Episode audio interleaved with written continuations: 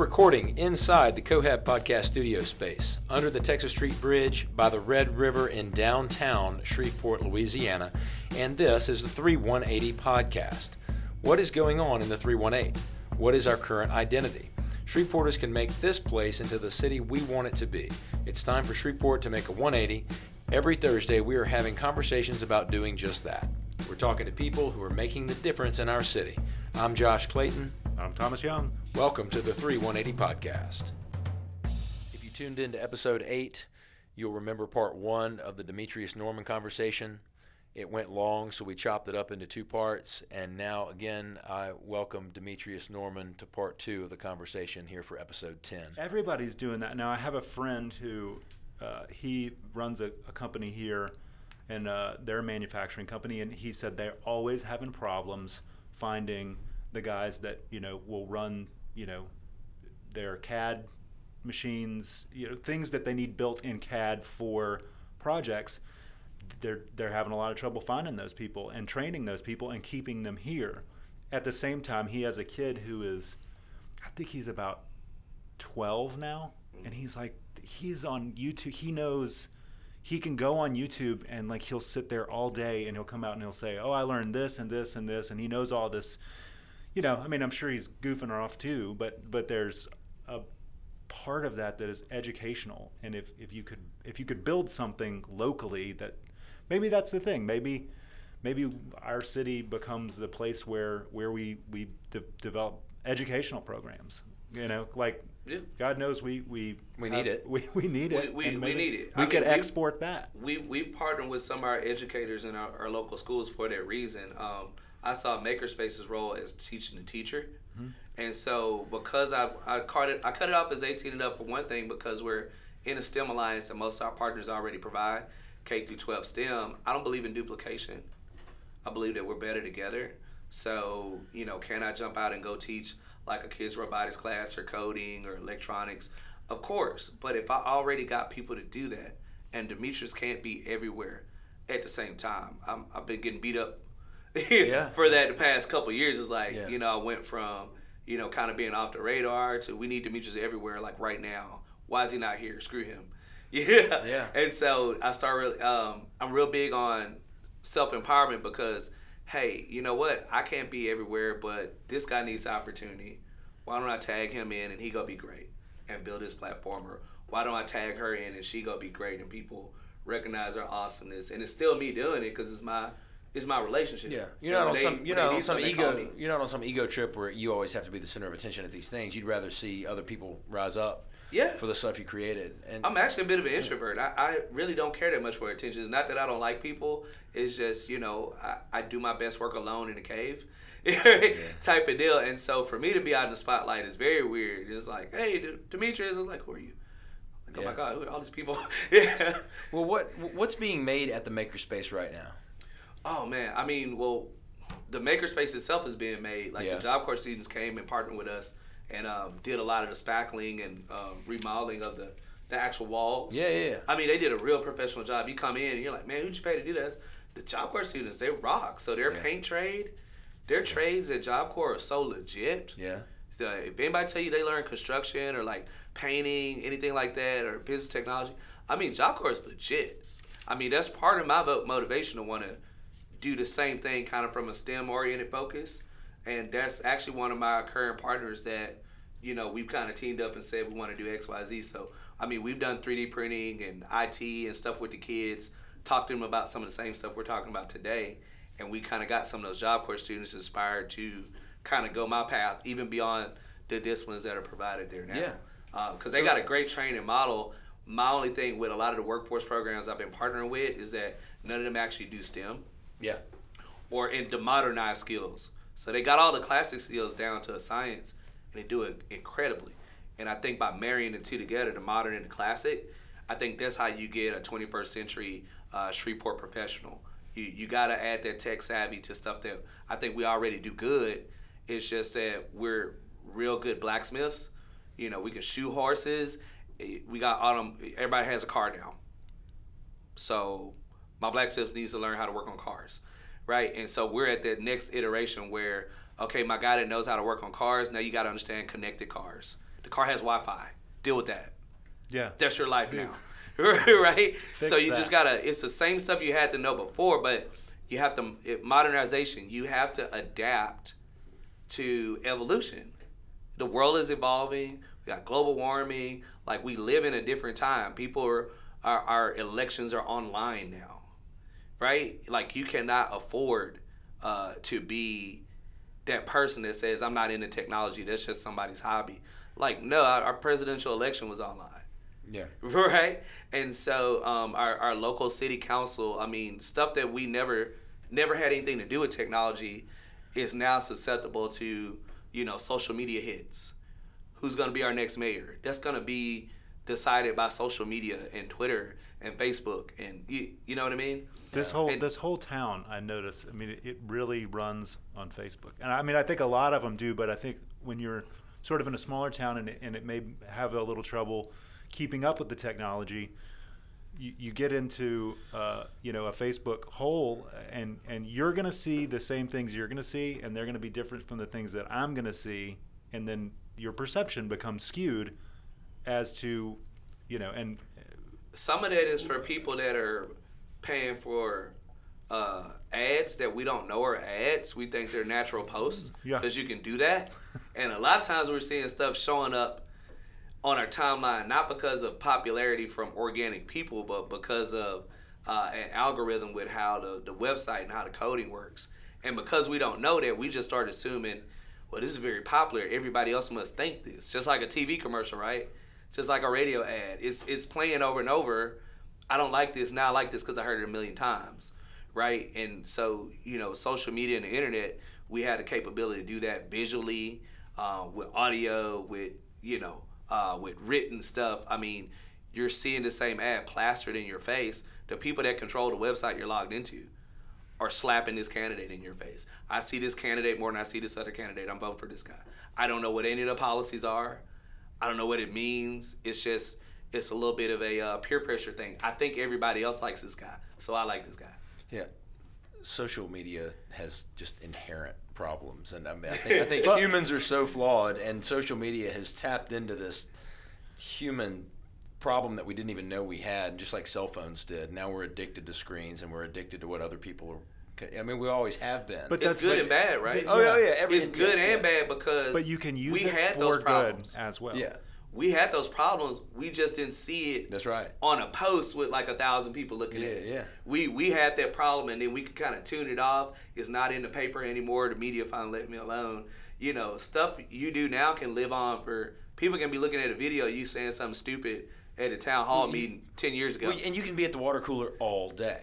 Right. Like, you can, you know, you can be in a sewing circle all day. You can go down a rabbit hole of just local gossip or political gossip or whatever, and then it, it's a it, everything becomes a kind of a self-fulfilling kind of rabbit hole of echo chamber dynamic. I, I don't know. I'm so somebody, I try to stay away from it, but it's it's so beneficial as a tool for business. So it's one of those things like a gun, right? Like when we argue about gun rights, yeah, there's a good and a bad way to use a gun. Yeah, every I think Hunting, every tool okay. every tool is like that. Yeah, but you you really need to be taught how to use a gun. Oh yeah. See, I'm a gun control person. I don't believe in get rid of all the guns. I don't believe everybody should have a gun. I, yeah. I don't. Believe, I, I'm not on either side of the spectrum. Um, I think we should have common sense gun control laws where I think you should be required to train, because if I want to drive a forklift, I have to have a credential that says I know what I'm doing. If I want to drive heavy machinery, if I want to drive my car, I have to take a test and prove that I have adequate vision, that I am capable of driving the car. I know to have a gun, I have to be eighteen or older.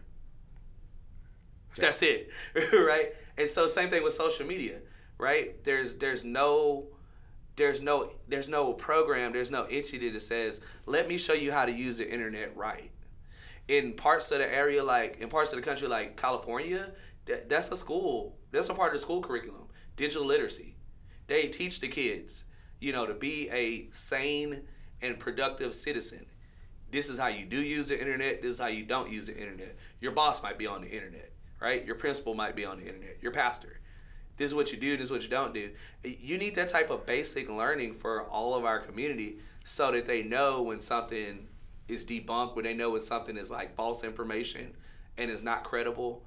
Uh, just like how we used to learn, you know, to do research with books, right? Assess the credibility of the author.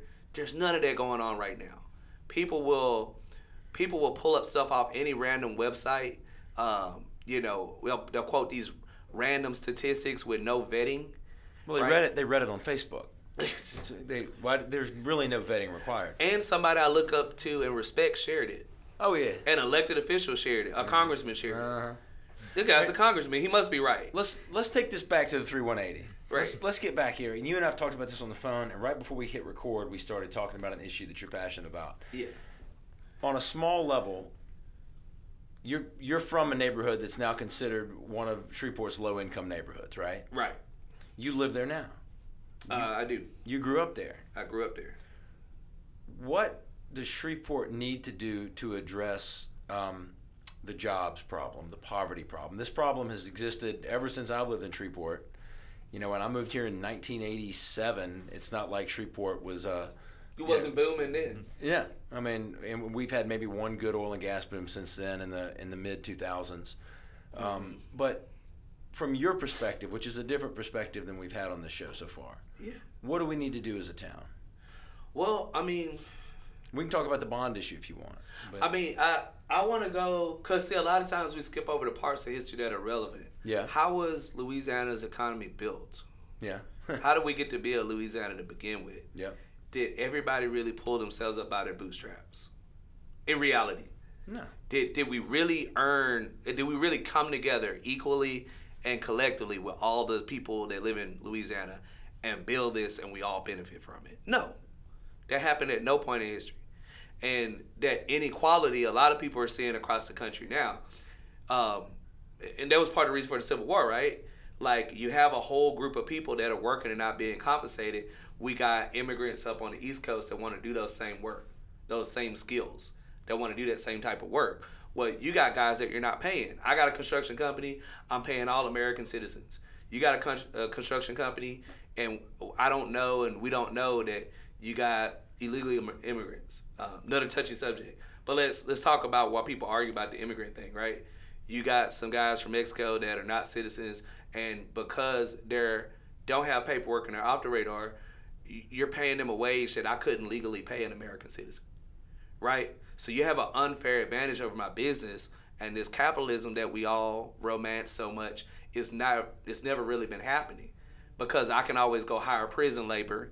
A prisoner is not a citizen. I don't, they're not subject to labor laws. I can work them harder. I can work them longer. I can get them at a cheaper rate. That's not legit business. And that's what actually breaks our economy, is that we've always co-signed these mechanisms where we're getting resources and materials from a country that we're exploiting. We're getting work out of people that we are legally able to exploit because they're not considered citizens. That is exactly how slavery that built Louisiana worked, mm-hmm. right? And so you fast forward um, in industrialization, um, the people that had the money to take over those industries were those same families, right? And so when we talk about big oil, I, I hate to step on toes, but I mean, that's an industry that struggled with diversity. Anybody who works in the oil field knows it. Yeah. Uh, that they've always struggled with diversity. And so a lot of the lobbying for some of these uh, policies that have pushed um, inequality over years have come from people in that area. Um, I mean, our first um, our first store-bought politicians, right? The um, the corporate politics, the big boss towns, right? Your robber barons told your politicians what to do, not the other way around. Uh, you had a guy, Teddy Roosevelt, came along and he's like, we got to put these corporations in their place. They're too big. They're running monopolies. We can't really have this free enterprise economy like we're talking about, where everybody has, you know, the freedom and the right to build something if we don't have antitrust laws. So we get antitrust laws, right? Uh, the antitrust laws were in response to companies like Standard Oil. Louisiana's a Standard Oil state. That's that's the that's why whenever you hear our leadership in our state and in our city talking, they talk almost worshipfully about the oil and gas economy. It's almost like we never make money doing anything else, or we can't make money doing anything else. So when oil and gas goes bust, like you say, we had one good push in the two thousands. Back in uh, what was that, like the seventies, when we had Standard Oil before they left the area, before they left Shreveport, That's probably the biggest our population has ever been, like maybe close to about three hundred thousand people. That was before we annexed all these other areas to try to artificially push our population back up to, to even sustain close to two hundred thousand. Um, but that was one period of time when that oil company closed up and left Shreveport, right? Um, a lot of businesses started closing after that. That was that first recession we had well, in Shreveport. And, and the short-sighted vision is that when they leave, we collapse, but they can be our savior again. And and, and we've looked yeah, at that. And like if we just beg them to come back, oh, the, and the manufacturing, give them tax credits. That you and Thomas were talking about before we started recording, like, oh, all we need to do is just get more manufacturing back here. Like, right, because we had this, G M, right? And G M was wonderful. And G M come back to us, be good to us. But but G M left because they wanted to leave. G M left for their own personal benefit. Because of a free market economy that said, well, we're not really making money here anymore. This doesn't make any sense anymore. And now we're gone. And Shreveport's, you know, okay, like, you know, big yeah. deal. Like, let's move on. Right. So right, what right. what's next? Like, where do we go from here? I mean, right. I mean, I, agriculture has always been real strong in Louisiana. That's that's always been strong. I mean, America was built on agriculture. Before we got into any of the industrial stuff, you know, um, I mean, the significance of the Louisiana Purchase, you know, the that middle area of America. There was a time when we, a lot of the food, the world's food resources came from this middle section of America. Yeah, right. Food, food because, and textiles, co- cotton, indigo. Yeah, uh, food like that's that's what. I mean, Louisiana's got the food. I mean, who doesn't know that? You yeah, know? Like you know, we're the only state where you can go to other places and people ask you where you're from and they get hungry. Yeah, yeah that's right. That's right, right. You man, you got you brought food. That is, I mean, we have a rich culture. Um, I mean, you talking about music, Lead Belly. Come on, man, Lead Belly. How do you get the Beatles without Lead Belly? Perform right here in downtown Shreveport, right over in the Bottoms, got from Morrisport. I mean, why don't we have a museum for Lead Belly actually attracting tourism out that? He is a museum in in the United in the United Kingdom, but why not here? We sell ourselves short on a lot of the talents and the great things we have. The people that made the Doom video game, I didn't even know they were from here growing up. We played Doom religiously. Dude, that was like one of the, what? Doom on Nintendo sixty-four? Like those guys are from here. I mean, we've had so many talented people come from this area in different genres. I mean, and you have, um, I think you had a lot of potential for industry growth here that we just don't capitalize on because it didn't benefit a small group of people. Yeah. And benefiting a small group of people is something that's kind of self-defeating that's hurt our areas and most of the United States. You're talking about we're in a country where um, over half the nation's wealth is held by much smaller than ten percent of the population. And we control most of the world's wealth. So that so that's scary. You don't really have a free enterprise system. Money is not circulating. If only a fraction of your population is actually ha- making money. You got eighty percent of people in America living check to check right now. Louisiana is one of the worst places for that. We have some of the biggest gaps. And so you're talking about growing an industry. How do you bring somebody from Silicon Valley and say, live in Louisiana and go to segregated schools and go to segregated restaurants, right? And um, and don't speak about social issues that other places talk about openly and work through these things. It's uh, it makes certain people upset. So just act like it's not happening, right? You know, act like women aren't being harassed at their jobs in Shreveport, you know what I mean? And have to deal with that because we don't want to have the conversation because of our respectability politics. It, it's not even an emotional conversation anymore. You literally have professionals. I've seen a lady that I worked with years ago actually break down crying, an engineer, uh, Middle Eastern woman. She's married to an engineer that worked at uh, another very well-known place that I won't mention for, you know, out of respect. Um, but I mean, they didn't know who her husband was. Um, they, they, they, they laughed at her accomplishments. You know, all I could see was this was a woman of color in the office. She had more credentials than any other engineer in the office, right? But because of how we do, and, you know, our employers ask us about having thick skin, right? And just accept people making these, having these inappropriate conversations at work. You get what I'm saying? Mm-hmm. Uh, you know, having disproportionate workloads. I mean, stuff that you think we would have moved past like decades ago. We're still dealing with that with business owners and employers. And because we won't check it, because we want to save this handful of groups that we think we need so desperately bad, we're scaring off all the other businesses that are actually making money now.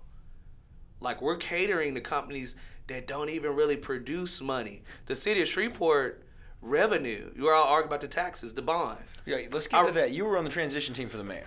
Yeah. And you've been on which committee?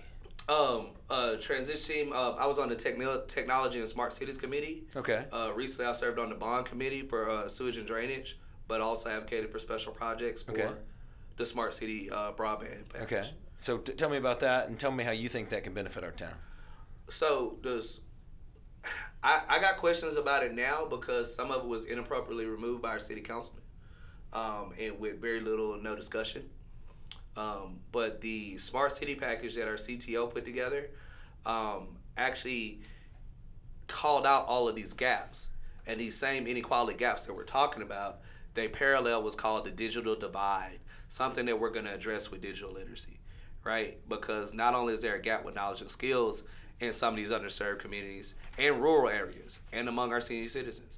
Um, but they also have less access to high-speed internet. Okay. Right, that same high-speed internet that we're saying our elections is being decided on, all the information to get through school, all that cool stuff, um, they don't have access to that in a lot of these communities. And so the seven million dollars bond proposal had the potential to uh, to kick off this change that would have revolutionized Shreveport. I mean, you had internet companies that were ready. Like, yeah, we want to lease the lines from the city. Um, some people shot it down saying we don't need to get into a community broadband project like Lafayette because you see what happened to them. Well, what happened to them? Lafayette did their own I S P. They they invested, I think, maybe between two hundred and three hundred million dollars. Still not as much as we're talking about spending on the interstate or these building projects. Not that I'm against them, but uh, I'm like, we can spend a billion dollars on Cross Bayou, which I've shared information about Cross Bayou, invited the group, loved the idea, but we're talking about a billion dollar investment, right, with some volatility, right? And there's still, you know, we got to try something to grow the economy, but that's a billion dollar investment. The the I forty-nine stretch, right? Um, there's a hundred million dollars at the state earmark, but we're talking about a billion dollars to do that project. A lot more money. Some people are arguing, oh, the mutual's only eight hundred million. Billion dollars, right? Yeah. So, I mean, you have cities like and, Lafayette. And, and, and yeah, Keith, Keith Hansen wanted seven million, or or the, to he wanted continue. seven million. Yeah, yeah, yeah. So we're talking about we're talking about the pinky toe. We he asked for a piece, a bread crumb, a piece of a bread crumb, right, and a thimble of water, and it's like wasting taxpayers' money. No, and I'm like, so you're saying we need to build a billion-dollar interstate to grow, to potentially grow our economy? seven million dollars internet, let me tell well, you what we get. Well, I twenty and I forty-nine have done a great job in building our economy. I want. I don't want to take... Yeah. I try to stay neutral on most stuff, yeah. But where I get ticked off is when the narratives don't match up. Yeah. Because if you're saying we need to dump all this money into these construction projects, yeah. Even like with our public safety buildings, I want the police to have a new police station. I want to I want to have a state-of-the-art training center. Um, but they're not the only part of the public safety buildings. Yeah. Majority of the bond is public safety buildings. Yeah. And all of it has nothing to do with public safety. Yeah. Just to be real with you. And, and everything in the bond package is needed. Don't get me wrong. And I'm not saying these things are not needed. And they, and they had to parse out what what could they... But I am uh, saying we fund, still have right? to pay for the buildings once we build them. Yeah. And with what tax money. So we're double talking ourselves. Because the buildings will not generate any money to pay for themselves. Right. We still have to find that money from somewhere. If we wanted to pay the police more and put more into law enforcement, the mayor already proposed to do that with the Clean City user fee. We said, no, we don't want that additional fee. Why are you charging us more money? This is a crappy town. We don't want to pay more money. Okay, but you want to do it out of a bond package where we're borrowing money, right? Which that's going to have interest on it that we're going to have to pay back. Now, I saw some of the genius business leaders around town get up in arms and, oh, you know, we don't need that economic development crap. I'm like, but you guys are having meetings every week and every month telling us about economic growth in Shreveport and what we need to do for the economy. But we have an actual seven million dollars line item that does. He originally asked for twenty and what, to build what, out all of Shreveport. Okay. And, and so that seven million dollars would have accomplished what in your mind? That seven million dollars would have laid the infrastructure that accounts for, um, on average, about eighty percent of the overhead costs of laying broadband fiber in the city of Shreveport. Okay. Right? And so what it does is we do the digging, we do the trenching, we lay the conduit. Okay. We do everything except um, put the fiber all over town, we lease the lines um, to the internet service providers. So now they already have pre-built inf- infrastructure that they lease from us. Okay. So that's a revenue generator. Yeah, it generates revenue. So yeah. we're making some money. Instead of taxing them so much, yeah. we're making money le- off a legit deal with them. We've taken this eighty percent of your overhead costs off your back. Give us a little money to operate and put into the city growth, right? And you can use our lines. You're still not spending as much money as you would have if you had to build all this yourself. So you're going to get a quicker R O I yeah. everywhere that you put your fiber and everywhere that you provide your service. On the other end, it's a multi-tiered approach. You know, I've said that I love multi-tiered approaches. He's going to provide the city. For the city, we will provide our own internet. So it's almost a hybrid.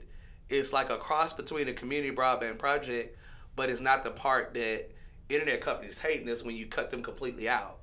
The the people responding to Chattanooga that has the fastest internet in the world and it's benefiting the city. There are one hundred eighty-eight thousand people, same size as Shreveport. But the the criticism is that you're killing industry because the city started its own internet uh, service and it cut, you know, Comcast and other companies out, right? Which I could kind of see that. It's, it's kind of a win and loss at the same time. Uh, I think it's definitely worth it. But to not create an enemy out of our private companies and who, in all fairness, companies like A T and T, they provide a lot of jobs. Oh, yeah. And they've already invested a lot of their own money in land fiber.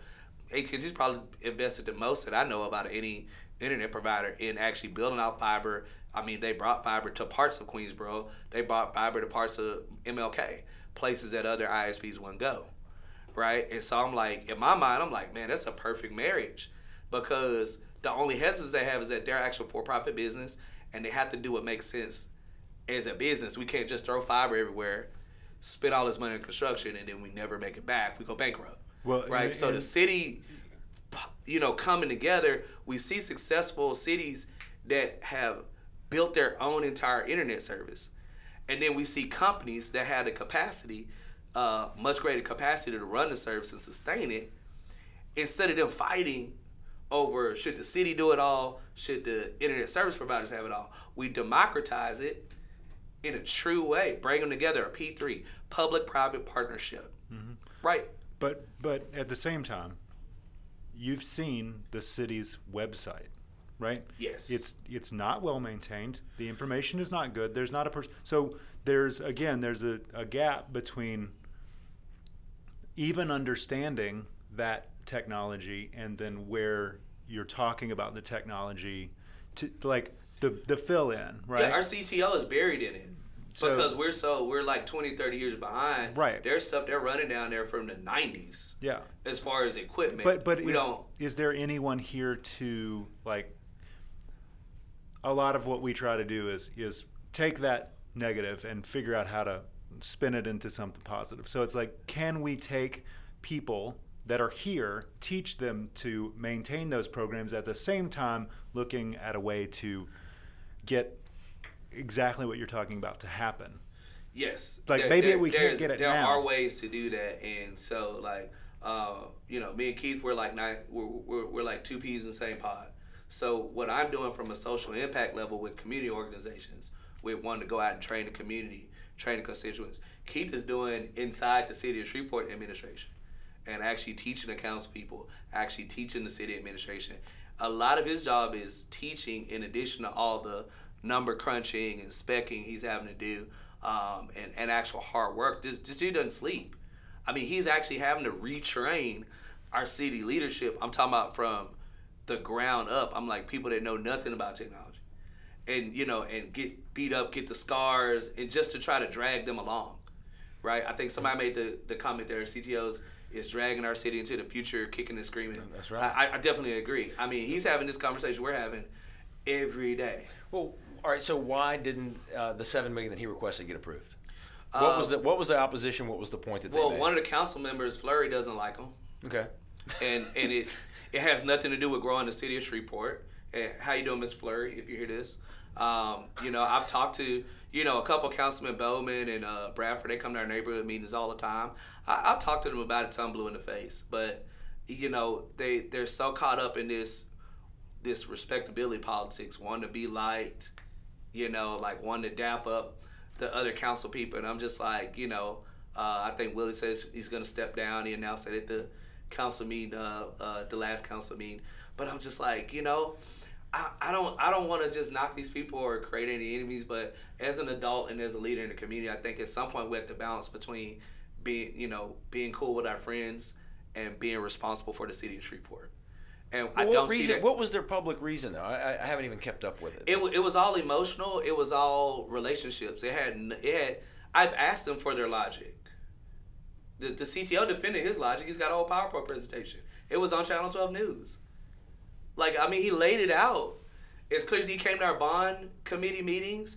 This this is how I'm going to do the P three, the internet, and we're going to do this. He, he brought an industry expert, didn't even work for the city. Yeah, this is what we see as an I S P. This is what we're going to look to do. I mean, he had he had more details and facts than any other department head. So does that open it up for a private industry to do that? It opens up for private industry to do it. So a private and industry, it takes overhead costs away from private. But but but private industry to do, a, let's say, a ten million dollars project, somebody scratch a check for that in the next fifteen minutes, right? Yeah. So I mean, that but, could be done quick. But they, they've made the determination that it's not, it, it doesn't affect their bottom line in a positive way to do it. It, it was at the...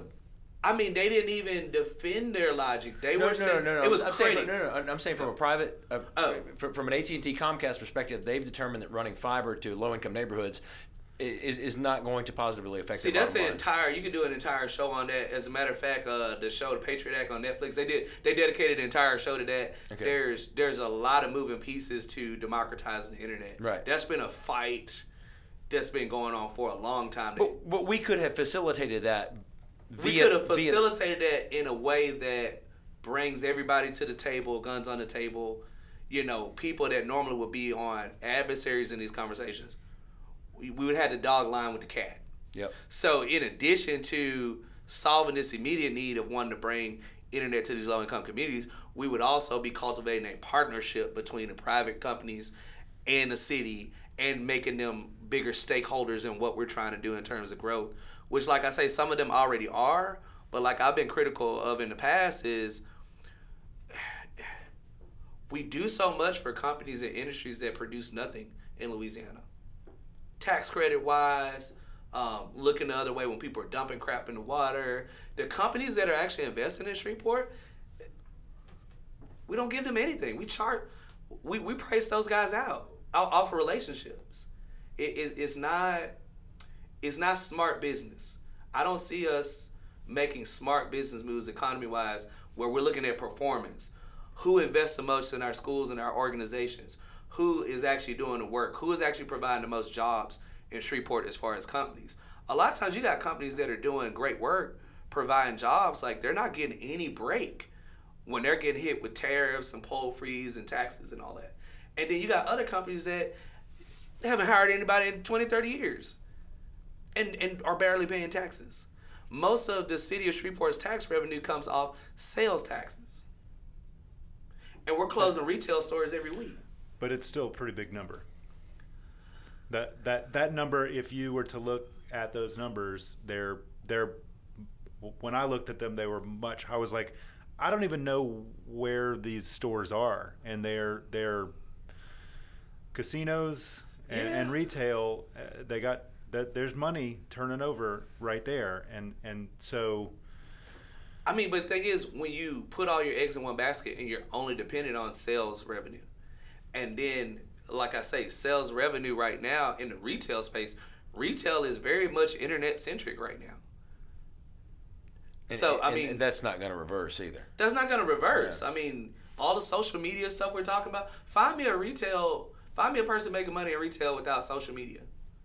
Find me a person making money in retail without all their P O S running off a broadband network. Like, find me that. Find, find me a successful business in a place that has crap uh, internet access. You can't. You can't. It's it's like if your business, you, you know, if you if you have Comcast or or whatever, you have an internet provider and yeah. your internet is not working, you're gonna call them and you're gonna say, my business is running on this technology that I'm paying you for, come and fix it. That's that's absolutely, like, people, You've been in an office. Yeah. People lose their, like, the internet is not working. People are losing their minds. Well, you can't get anything done without it. I've got VoIP phones at my office. I can't, there's no phone unless you use a cell phone. But the incoming callers are calling your landline, which is a VoIP. So when the internet's down, we're out of business. I mean, everything we did, my client management software is online. Anything that I need to do at the courthouse, online, but, like dockets, but, on the court. But that's, you know. but, so that's what, that's sort of what I was talking about before, where, where, where yeah. we, we as people who are in business, yeah. then you look at, I mean, you're an attorney. If you file anything, you don't practice in Texas, but if you practice in Texas. Well, federal court here in Louisiana, everything's right, online. Everything gets filed online. Otherwise, like I've been to the courthouse where the person at the records department said, D- d- I, we can't do anything until after Thanksgiving. And this was like three weeks before. And I was like, so you're just literally just sitting here like, yeah, they're in the back. You know, going through everything, so we can't take in or send any, you know, any records out. And it's like, are you kidding me? Like, you're lit- the lady was literally sitting there on Facebook on her phone, ta- talking to somebody on her phone, and it was like, wait a minute, what, what, what? what yeah. How, how does that? How does that correlate? And, and this, this is this was in Treeport. This was in Treeport, yeah. right? And and I'm not. That doesn't. You know, yeah. we, I remember we're, people not being able to take credit cards payments like their businesses in Shreveport a few years ago. Yeah, like, like it's it's getting better. I, I don't want to make it seem no, like it's no, not. I, it's I getting know, but, better, but it's it could. But be. If we're talking about growing the economy, like these are problems you're not supposed to have in two thousand nineteen. Right. Correct. If we had these problems in like two thousand two, I get it. A lot of people did, but in two thousand nineteen, having that problem tells people that you're not serious about doing business in your city. That's a fact. You want things to be the way that they've been. You're a retirement city. You just want to have banquets and honor people that have already made money. Okay, all right. That's it. But but even, that's all you want to do. But even if you are that, then how come aren't we getting any people in? You're just keeping people here who are already here, right? Like, but but that's what you do when you're scared money. When you when you come from money, you don't know how money is actually made. You've never actually built anything on your own. You are frightened by competition. Mm-hmm. I do believe we have a We have a percentage of our our professional world here in Shreveport that actually is scared of competition and would rather have participation trophies than have the new kids on the block show up and eat your lunch. Yeah. And then you actually got to be that good, like we're saying at all your banquets and your parties, right? We would rather have people that we have people that would rather be the only show in town. The only the only people that, you know. Everybody getting a trophy is only good for the trophy guy. It's right? only good for the trophy guy. But, I mean, if we're talking about, like, because I, I challenge people on capitalism all the time. I think it's just a theory. It's like a religious belief to me. But if capitalism is real, we have to make it real. Uh, Theodore came with the antitrust acts because he wanted to make capitalism real. It's like, if we're going to talk all this talk, how am I going to have how am I going to have a free market and say I'm letting the free market work if only one company can legally provide this service? And they threw some cash to the legislator that passed a law that said they were the only one that could provide it. But that's like with medical marijuana, right? But but the the real capitalism is is not greed. It is making jobs for everyone. It's it's the it's you know all you know rising tide all all boats. Which we, we you know it's kind of the same thing. We kind of yeah. talk about the same thing a lot in here. But it's if if you have more money than you ever, ever could know what to do with. Stop it. Like, take that, take one hundred thousand dollars and give it to you. You have ideas. Like, if you don't have any ideas, fine. You'll, you'd be happy to put your, hey, guy X that wants to give me a hundred grand, I'll put your name all over this thing and say you did it, but we'll actually do it. And that's what it's supposed to be. Or that's even if you don't, even if you don't give me a hundred grand, um, don't, how can I put this? Don't try to come up with ways to artificially block my brand and my business from eating your lunch. Don't go meet with people behind closed doors and say, don't work with Demetrius. Don't work with Makerspace.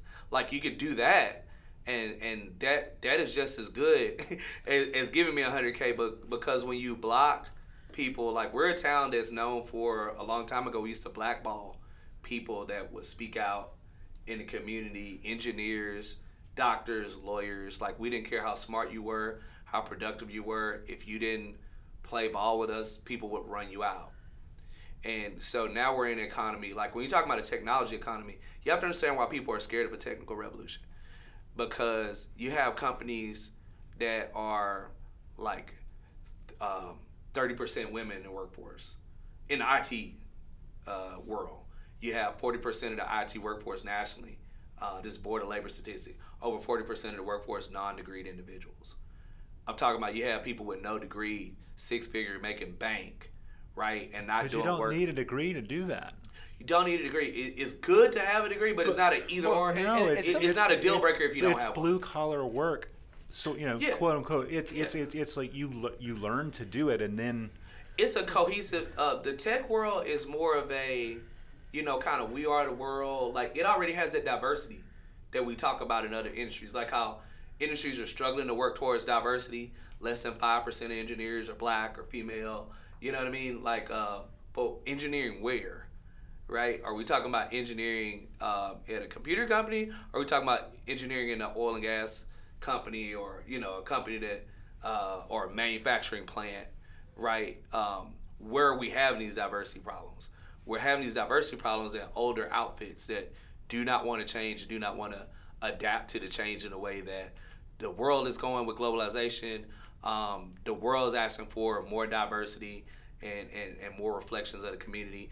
They're not even asking, they're demanding that. So you got big, huge, multi-billion dollar companies that all they know is diversity. That's how they built their company, right? You got you got thirty-year-old billionaires now in the economy that we're living in. And they don't even understand the old way.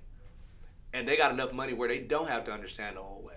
So now we're kind of in a pissing match between you have your new money that's like, what do you mean? We have a woman run the company. You got a problem with it? Screw you. We don't need you. And you have old money that really can't handle that because old money used to be the only money, right?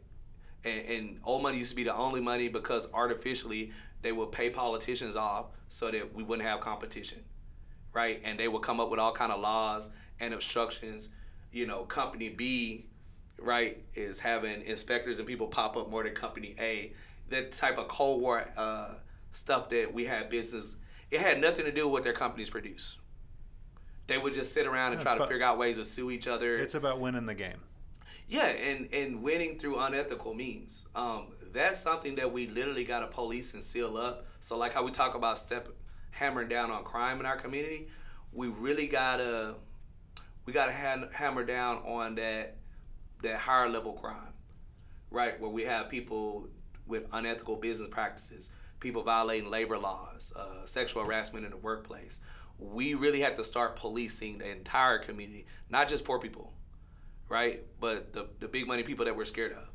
Uh, we have to start saying that, you know, we're going to make our city a safe place for twenty-first century businesses that actually do business right, that actually compensate people fairly, um, that are actually obeying labor laws, right, that are not trying to skirt and find ways around labor laws and environmental laws. There are companies out there like that now, and, and it's not like a do-gooder thing anymore. There are companies making bank that just do good business that's not detrimental to the environment, and they don't want to be located in an old school town. Like but, people but, that do business in Austin don't want to be located but do, in a homophobic area with, you know, high air pollution and But it, could, but could you could you could you be here and work for that same company? That's a thing that can happen now, right? Well, like, yeah, I work for a company that's not here that I will not name also for legal reasons, but I work for a company that would never move to Shreveport. Right, but that's what I'm saying is could could other people come here because it's inexpensive, there's a lot they of... They could work remotely and work here. Yes. But then you come back to your digital divide. If they're going to work remotely, um, t- remote work requires that you maintain a certain speed mm-hmm. and a certain um, rating as far as latency, mm-hmm. right? So not just speed and the bandwidth, but also latency, the quality of connection. Quality of service is what some people would call it, right? And so if I have those types of requirements and my... what I feed my household with is tied to that. Can I actually live in Allendale? Can I actually live in all of Cedar Grove?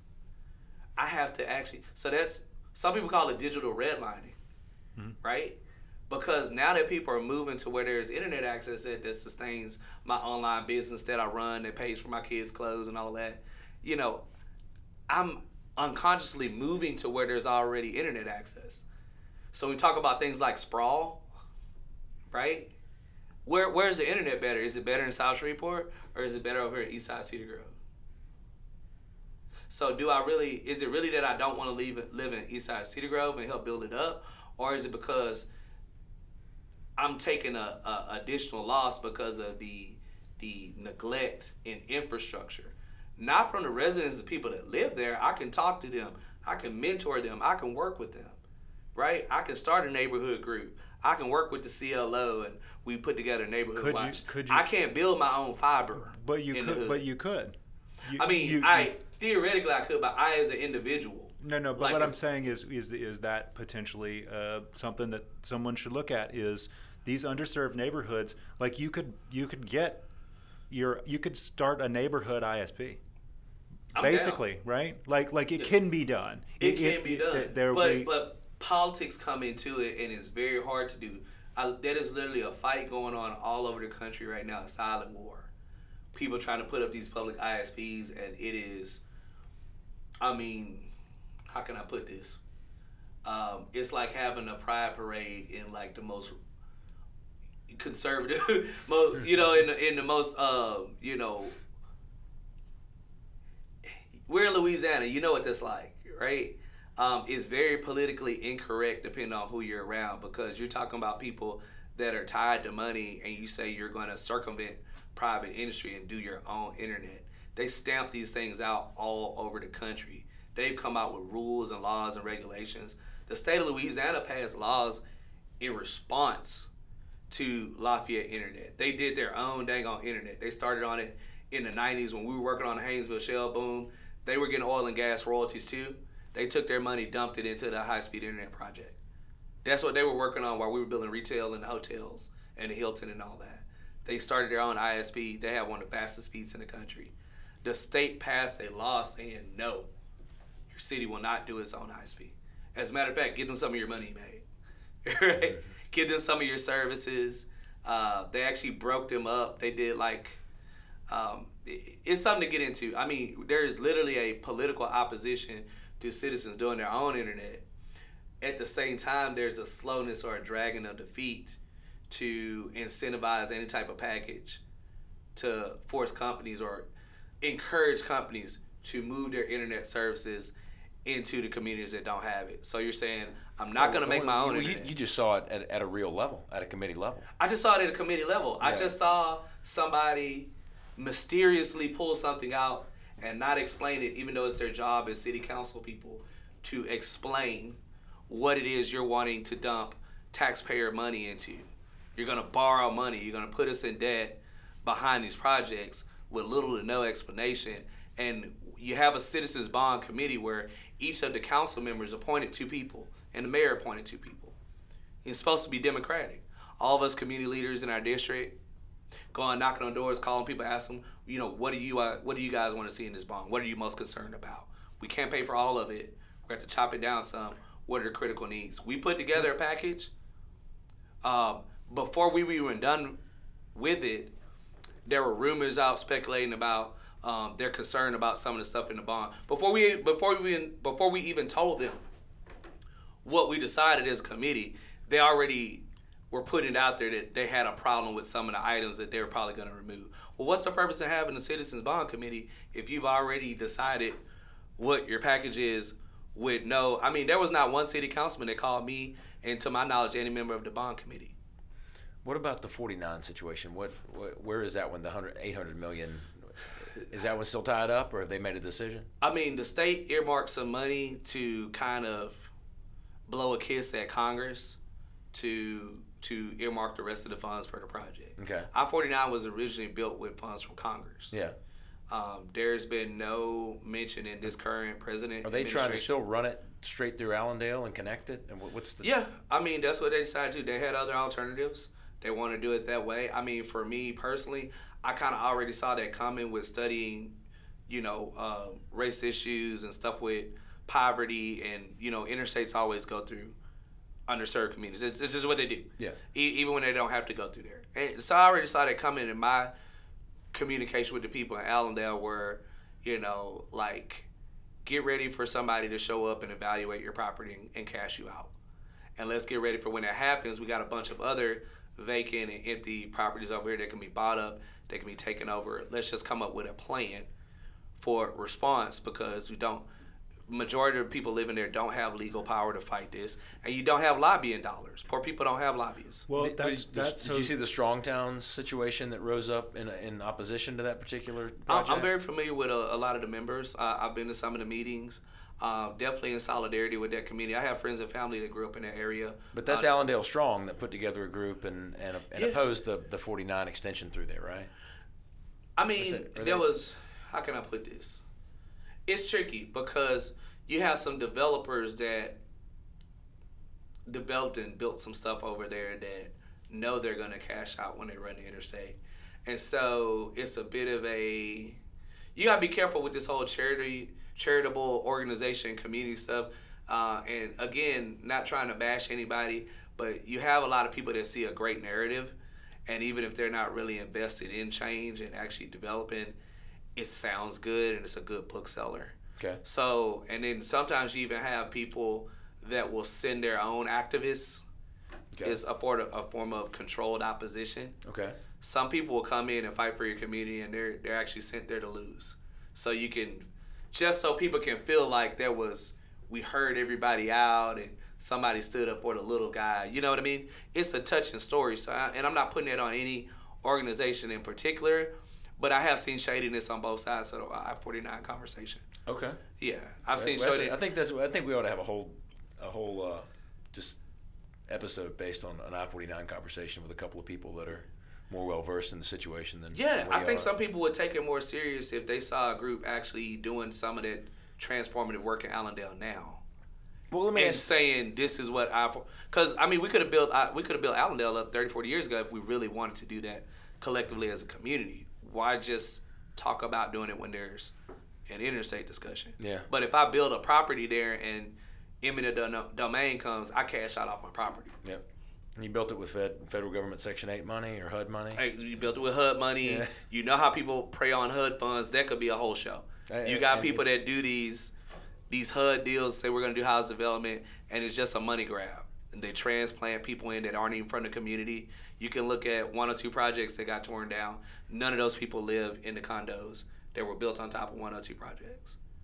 It's a condo, right?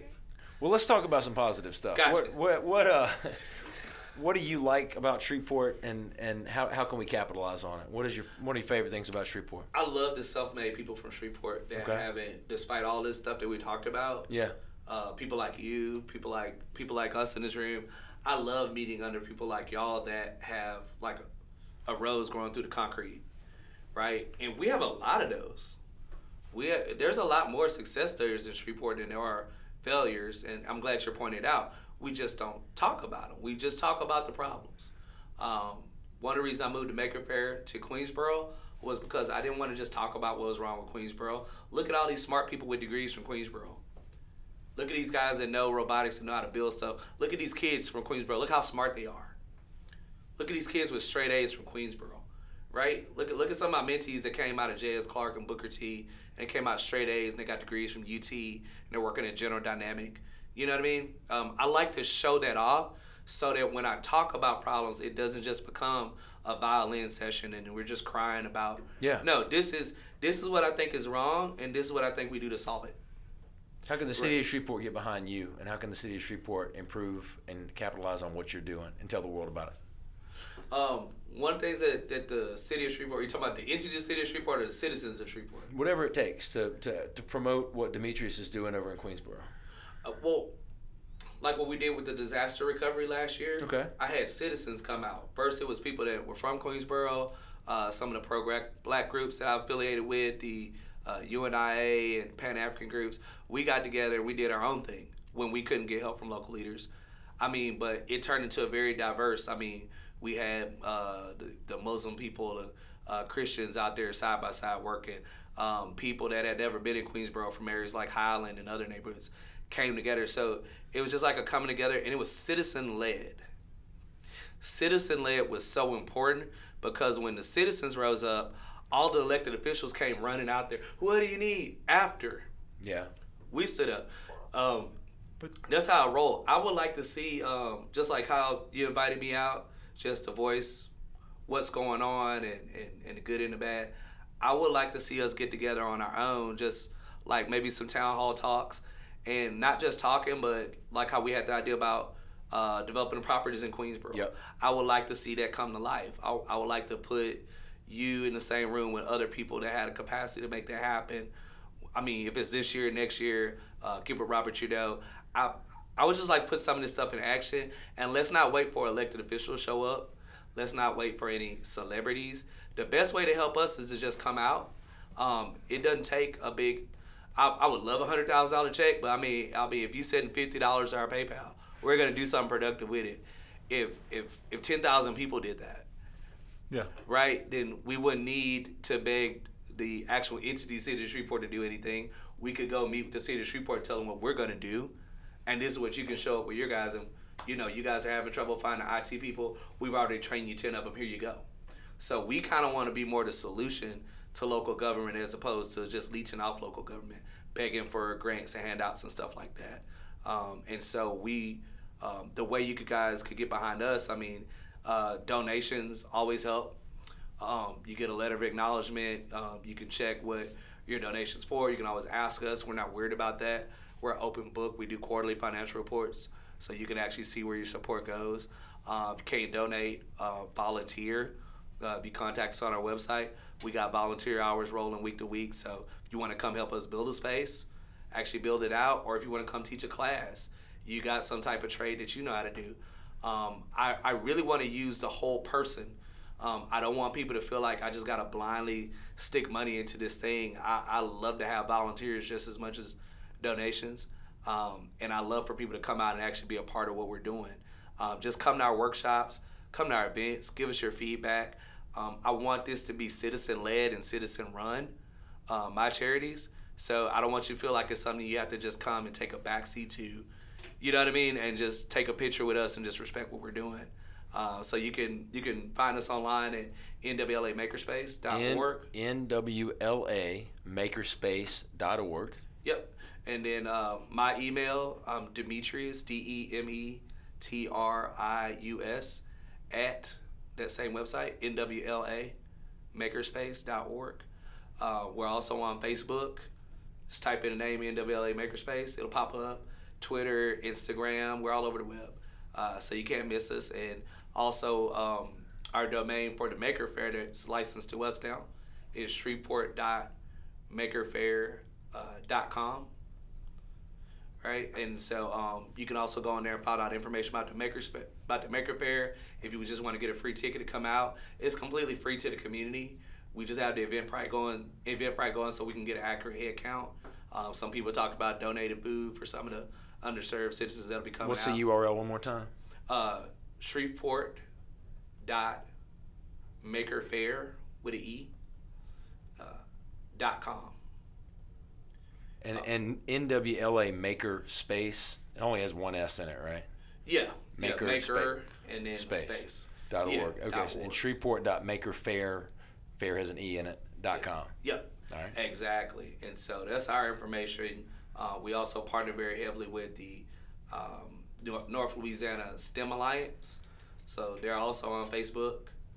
Um, and so um, a lot of times we have a lot of followers Um, on both pages, and so you'll see us share stuff synonymously. So they're also a partner in the Maker Faire. We became the licensed host through our membership in the STEM Alliance and our partnership with Cyport, the old Cyport and the new Cyport.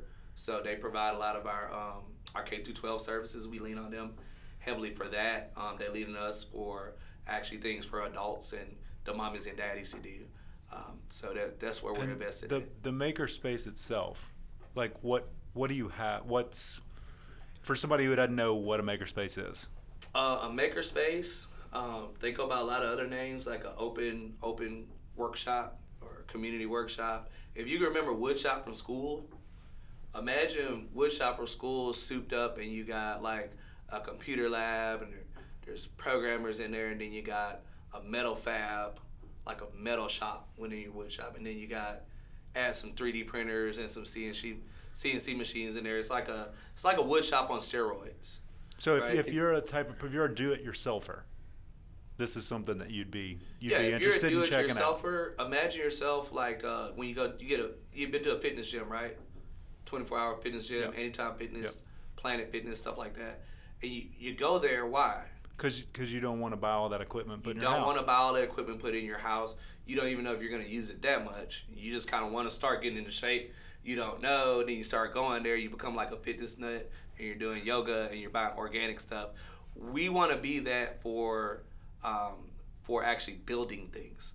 So the same way you kind of want to get your body in shape, you might want to get your mind in shape and your hands with actual hands-on skills. And, and can you learn how to do stuff here if you don't already know? If you're too scared of a saw or if you don't know how to use a welding machine, can you go in there and learn? You could come in there with somebody that already knows how to do it that we have in our group already. Awesome.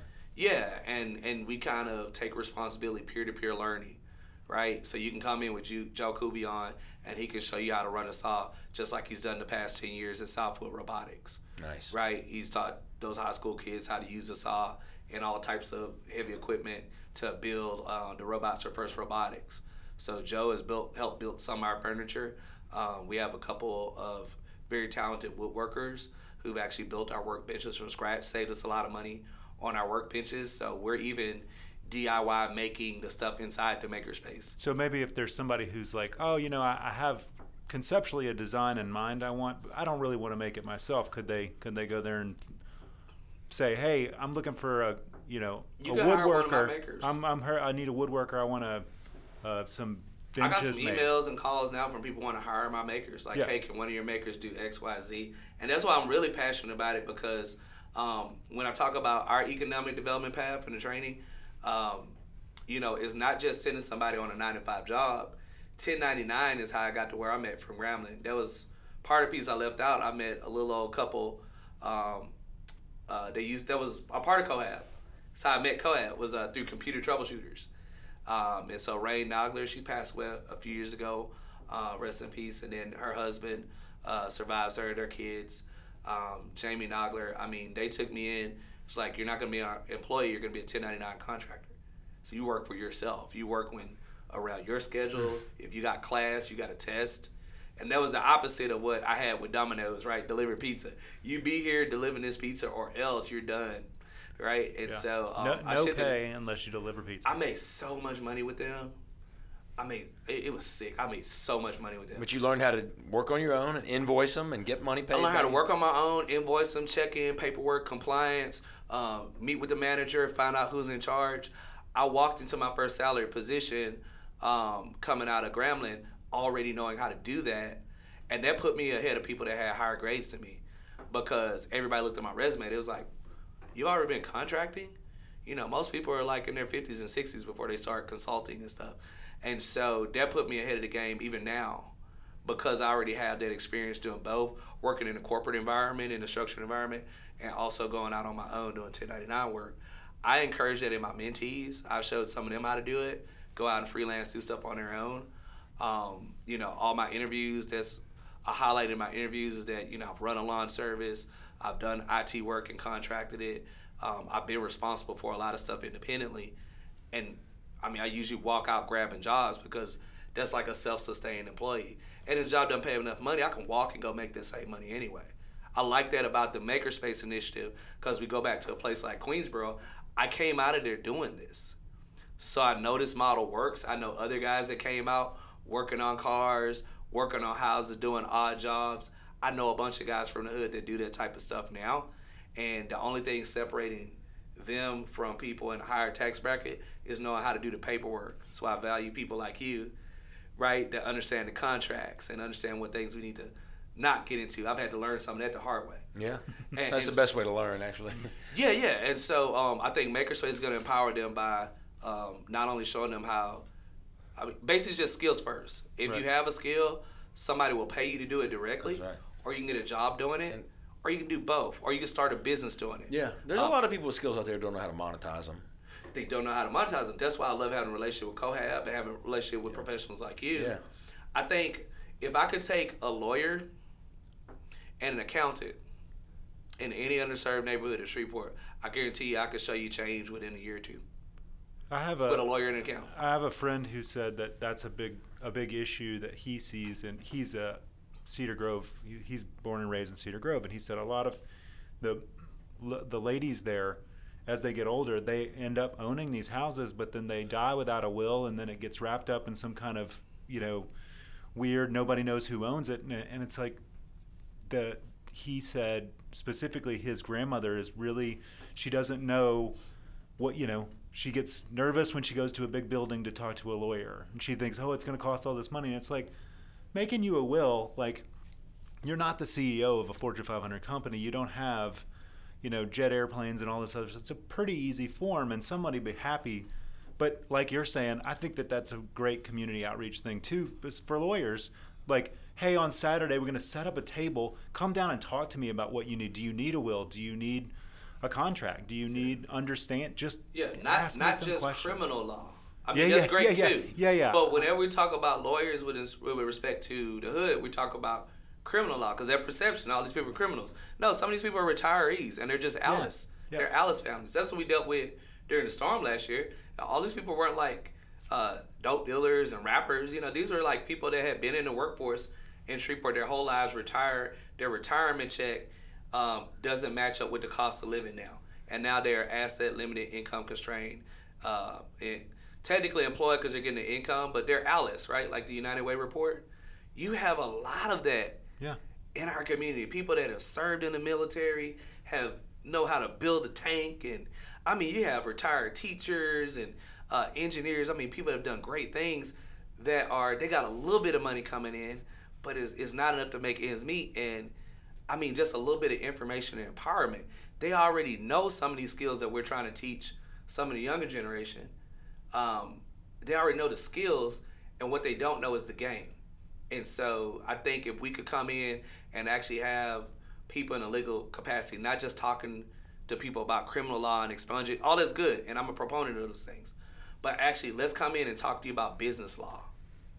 Yeah, just let's ba- talk basic, about, like, like, yeah. per, like here, here's some information. How do you take over their adjudicated house? Let's talk about how that really works, what you can and can't do, yeah. what the time frame really is. A lot right. of people have rumors going around mm-hmm. about how you buy adjudicated house. Do you realize how many people are talking about that, even in our neighborhood meetings? I got people call me all the time in Queensborough, Lakeside, Cedar Grove, Moortown. Man, Demetrius, how do I buy adjudicated property? I mean, what's the process? This, what this is like the full circle of the conversation, because we started out with the dissemination of information and how you received information when you were a kid versus now you know what's right and what's wrong and how to get the right information. But th- there's still incorrect information circulating around your neighborhood. About right. how to buy the adjudicated house down the street that's turning into a crack house or something. Right. And the good neighbors in the place want to get it fixed up. They want to get it acquired. They don't know how to do it. And some people don't even have a perception that it's that there's a capability of people in the neighborhood to do that. I'm just going to be real with you. Yeah, the, I know people, and like I say, not throwing anybody on the bus saying names, but I know professionals in Shreveport right now that don't even have a belief that people in those neighborhoods can buy, buy the houses. And it's all perception. Well, and they don't believe in themselves and in their own ability to affect the change that needs to be affected, right? Like right. They, they don't people, think that they have the power to get that for five grand or less, right? And make a change to it. They're they're they're struggling with health problems. They don't have health care. They're struggling with, uh, I mean, all kinds of depression. I mean, you know, you're you you've been without the means to properly feed yourself for the past ten, fifteen years. You you know what happens when a person's starving? You get delirious. You're not thinking straight. I mean, you take an educated person um, with credentials, and it, bankruptcy hits them, divorce, yeah, right? Yeah, that guy can be right there in that same situation. Any of those things are, are huge life, you know, issues, and then you, you couple that with lack of education or understanding or the ability to get yeah. information. I've seen people go broke from cancer, mm-hmm. prominent people, and, and cancer treatment took them out. I mean, people that make a lot of money, yep. but they don't make that much money. Yeah. And healthcare screwed them. And these are poor people now. Yep. Right? I mean, there's a lot more of that than we think. And so it's a mixture. You have people that are not doing it because they don't know. And then you got some special situations where people know and just kind of need a hand up or assistance. Yeah. So and I think some some of it's, you know, multi-generational poverty too, and they come, they came yeah, so, they came up in that, and they don't know any different. Nobody's ever told them different. Now they've had kids, and now they're kid, you know. You've had some multi-generational poverty, which is a whole different, and yeah, so you got different flavors of it, and it takes professionals like us to get in and not be looking for everything we do to turn a result next week, but actually like, this is really what we want to do. We really want to build this. You know, I'm really looking five, ten years out. Right? And even if you just reach one hundred households, right, how many people did each of those one hundred households reach? If you could send a text message to everybody in Shreveport, what would it say? Um, if I could send a text message to everybody in Shreveport, I would say my favorite scripture, faith without works is a dead faith. Faith without works is a dead faith. Uh, it's a scripture he goes all into, you know, I see a man that doesn't have food, doesn't have clothes. I can pray for him and send him about his way, and I hope he finds some food and some clothes. Or I can take what God's already blessed me with, and I can share that with him and sow a seed of faith. And pray. I can pray for him and share what God's already given me, because the, the prayer isn't real until you pray with your feet, until you're willing to do what you're asking God for yourself. So we want to change Shreveport. Change starts with us as individuals. I mean, if I made it out and I know how to make it out, why can't I replicate what I've done with five or ten people from my same neighborhood? Well, but even if just one. Do do it with one, with one. And that one can do one, but, in, you know, everybody's going to try for, for more. I got I got one friend that's been through some uh, some stuff that's, he's working at a real good company, Frymaster now, and I've known him for years and ups and downs, and I've seen him just grow so much. And even through obstacles he's been through, you know, we talk now, we have some real heart-to-hearts, and I'm proud of him, right? And it's almost sometimes it's like, man, I want to get this going like you. It's like, dude, you're there.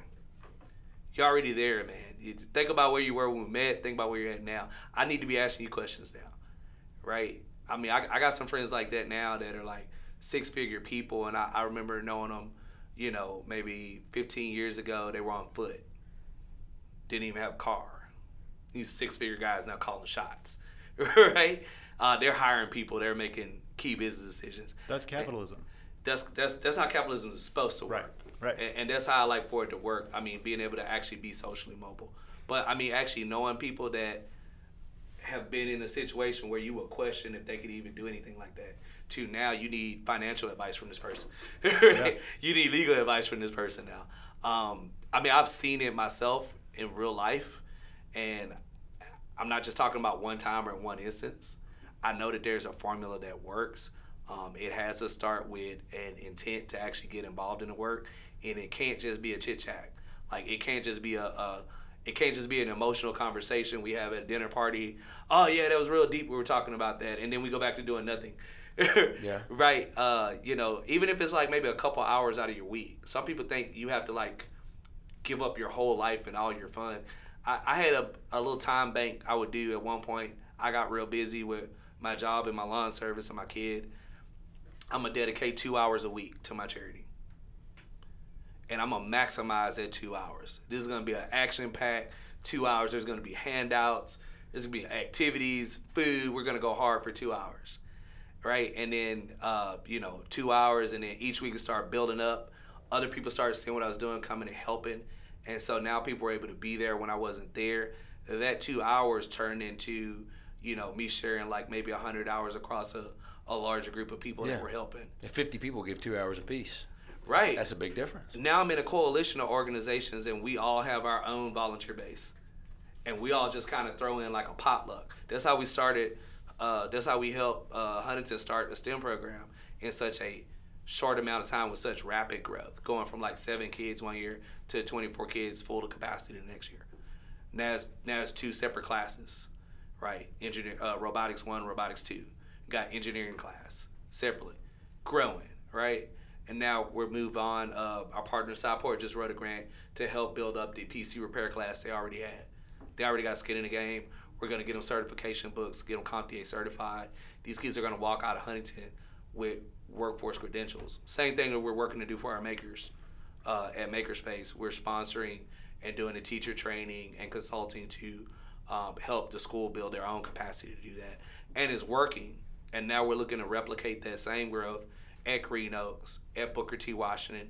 Um, you know what I'm saying? And not just coming in with some fly-by-night idea or scheme that doesn't have any measurable outcomes.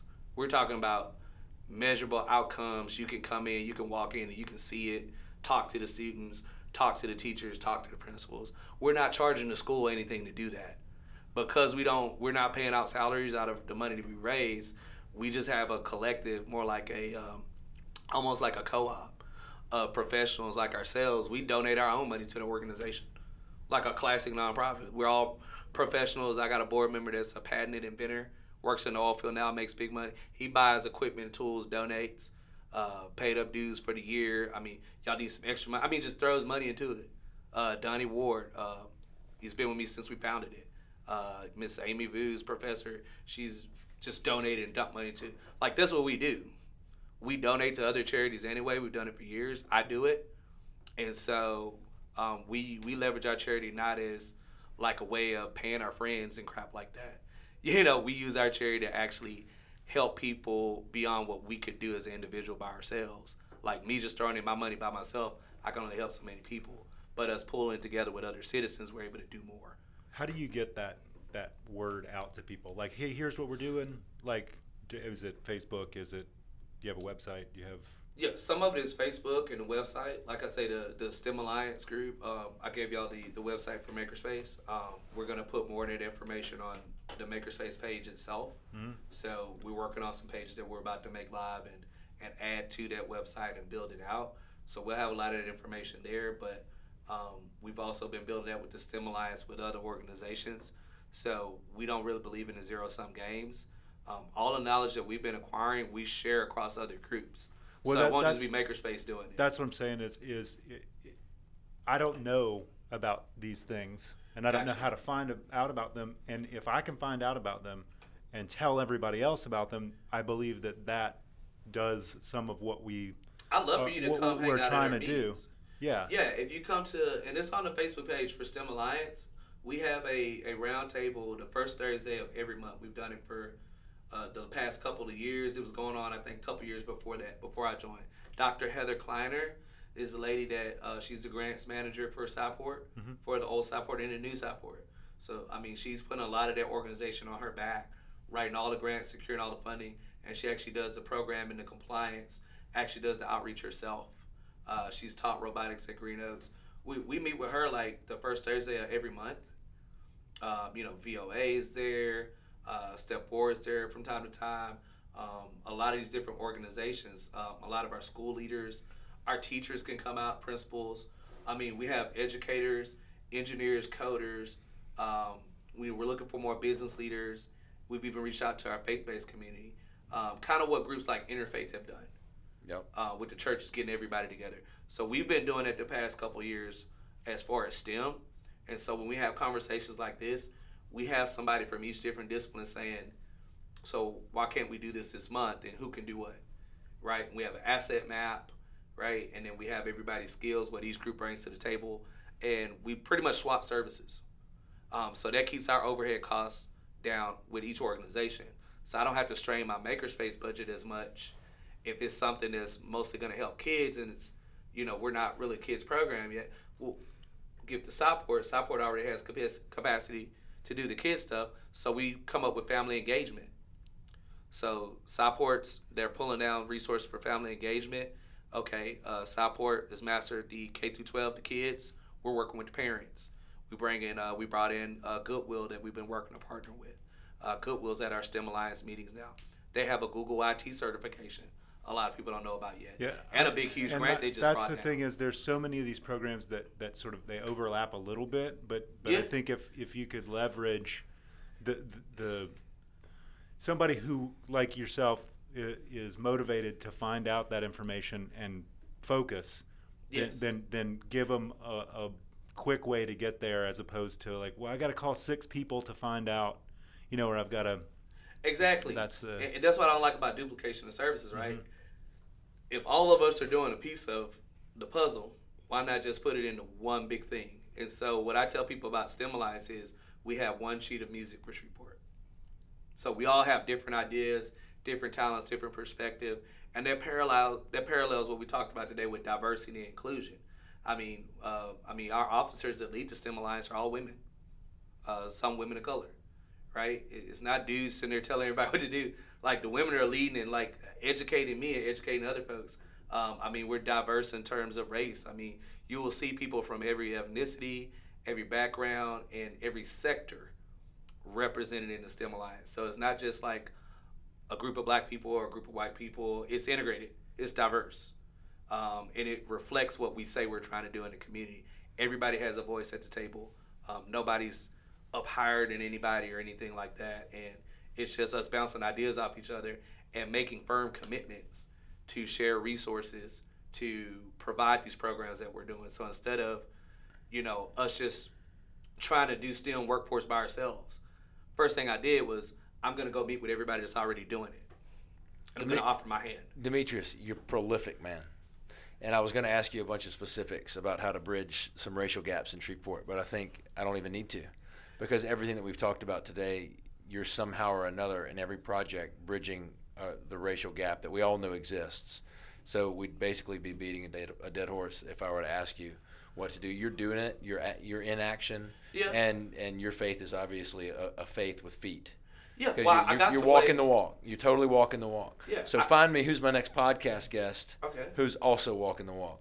I got some people for you. You gotta let them. You gotta throw them under the bus right now. Oh, throw them under the bus right now. Who's who's my next podcast guest? Um.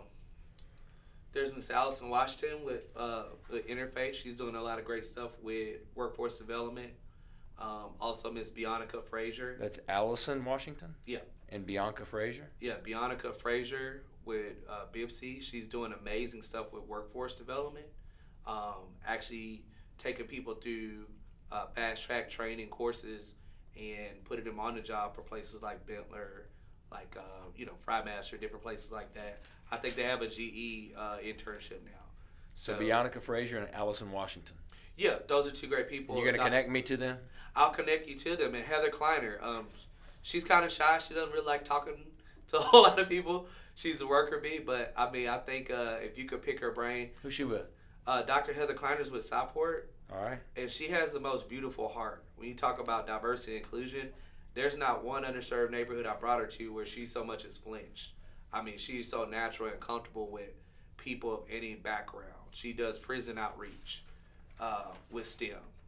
So, I mean, we've got, she goes into the jailhouses with inmates and teaches them and their kids STEM together, right? That's awesome. And, yeah, I mean. That's awesome. So that's somebody to talk to. Well, that's to. three. That's three. That's uh, three.